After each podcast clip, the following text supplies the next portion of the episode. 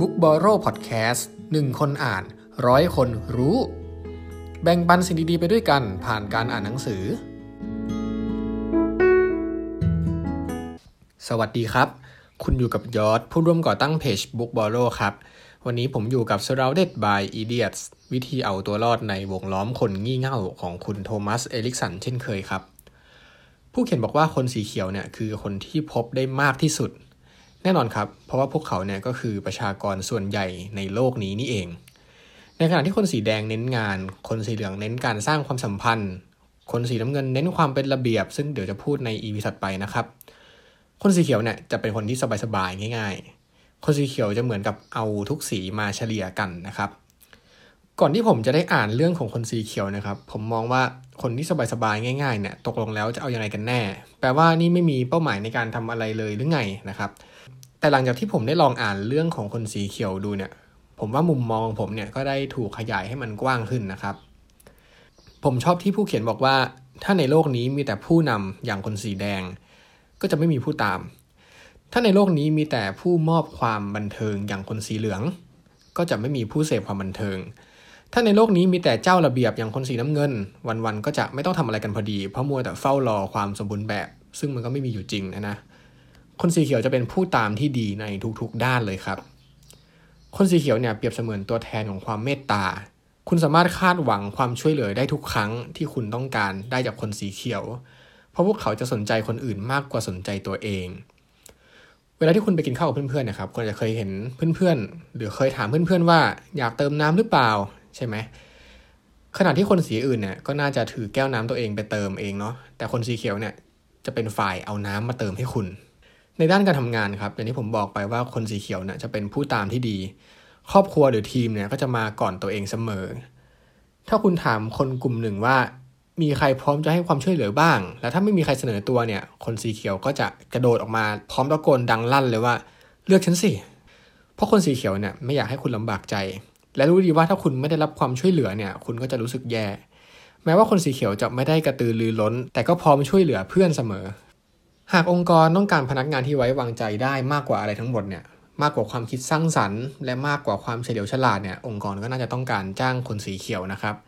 แต่ผมก็ไม่ได้หมายความว่าพวกเขาเนี่ยจะไม่ฉลาดเฉลียวนะครับ พวกเขาเปรียบเสมือนแกนหลักสำคัญที่ทำงานได้ดี ไม่มีปัญหาใด ๆ กับการรับคำสั่ง หากคำสั่งนั้นเป็นอะไรที่เข้าใจได้ คนสีเขียวก็พร้อมจะทำตามนะครับ คนสีเขียวเนี่ยชอบความมั่นคง และความรู้สึกที่ไม่ต้องคอยลุ้นว่าจะเกิดอะไรขึ้นทั้งในที่ทำงาน ที่บ้านและเวลาที่อยู่กับครอบครัว จริงๆก็เรียกได้ว่าทุกที่นั่นแหละครับ มีเรื่องที่ค่อนข้างน่าตกใจเรื่องหนึ่งที่ผู้เขียนได้ยกไว้ในหนังสือนะครับ ก็คือเพื่อนร่วมงานของผู้เขียนเนี่ยซึ่งไม่ค่อยสนิทเท่าไหร่นะครับโทรมาหาในวันอาทิตย์ ซึ่งตัวผู้เขียนเองก็บอกว่าตอนนั้นก็ยังไม่ได้รู้จักกันมากพอด้วยนะ เพราะว่าเหมือนกับเพิ่งจะเริ่มมาทำงานด้วยกันเนี่ยเพื่อนคนนี้ครับก็ส่งเสียงทักทายอย่างดีเลยแล้วถามว่ากำลังทำอะไรอยู่ ตอนนั้นผู้เขียนก็กำลังยุ่งอยู่กับการปรับปรุงบ้าน และกำลังเป็นห่วงเรื่องหม้อต้มน้ำของระบบทำความอุ่นภายในบ้าน เพราะตอนนั้นนะครับก็เริ่มเข้าฤดูหนาวแล้ว อุณหภูมิก็ติดลบ แต่หัวปั๊มจ่ายน้ำร้อนอันหนึ่ง ซึ่งทำงานไม่ค่อยปกติเนี่ย แล้วก็อากาศมันก็มีแต่จะหนาวลงเรื่อยๆ ด้วยความที่เป็นคนสีเขียวของเพื่อนคนนี้ครับ เขาก็เลยทำอีกหลายคำถามเลย แล้วก็ให้คำแนะนำมากมายเลย แถมยังบอกว่าเขาเคยใช้หม้อต้มน้ำแบบเดียวกับที่ผู้เขียนใช้ แล้วก็ยังรู้จักช่างที่ขอให้มาช่วยดูได้นะ ในกรณีที่ผู้เขียนต้องการเนี่ย เพื่อนคนนี้กับผู้เขียนก็คุยกันต่อไปอีกสักพัก แน่นอนว่าผู้เขียนก็สงสัยมากขึ้นเรื่อยๆว่าเขาโทรศัพท์มาหาเพราะอะไรกันแน่ เขาถามผู้เขียนว่าผู้เขียนอยู่ที่ไหน ผู้เขียนก็ตอบไปว่า อ่าก็ให้ที่อยู่ไป แล้วเพื่อนคนนั้นนะครับ ก็สัญญาว่าจะจดที่อยู่ไว้ แล้วก็ส่งต่อให้เพื่อนที่เป็นช่าง จากนั้นเขาก็พูดในทำนองแบบว่าเออว่าแต่ว่าอะไรแบบเนี้ย โดยเขาถามผู้เขียนว่า ในวันนั้นเนี่ยมีแผนจะเข้าเมืองบ้างไหม ซึ่งบ้านของตัวผู้เขียนเองเนี่ยห่างจากที่ทำงานประมาณ 40 กิโลเมตร แล้วก็ไม่ได้คิดจะเข้าไปทำงานในวันอาทิตย์นั้นอยู่แล้ว แล้วก็อธิบายให้เพื่อนคนนั้นฟังไปแบบนี้ ผู้เขียนกับเพื่อนคนนั้นเนี่ยก็ยังคุยกันต่อไปอีกสักพักหนึ่งนะ จนกระทั่งผู้เขียนก็ในที่สุดก็ได้ถามไปตรงๆเลยว่า ต้องการอะไรกันแน่ เป็นอะไรหรือเปล่า และในที่สุด เพื่อนคนเนี้ครับเขาก็ยอมรับว่าตัวเขาเนี่ยยืนอยู่นอกออฟฟิศโดยใส่เสื้อยืดเพียงแค่ตัวเดียว เพราะเผลอล็อกประตูตอนที่แอบแวบออกมาหาข้าวเที่ยงกิน โอ้โห ช็อกเลยครับ ผู้เขียนหันไปมองเครื่องวัดอุณหภูมิทันทีเลย ตอนนั้นเนี่ย อุณหภูมิไม่ถึง 1 องศาเซลเซียสละ แถมหิมะก็เริ่มจะตกปล่อยๆละ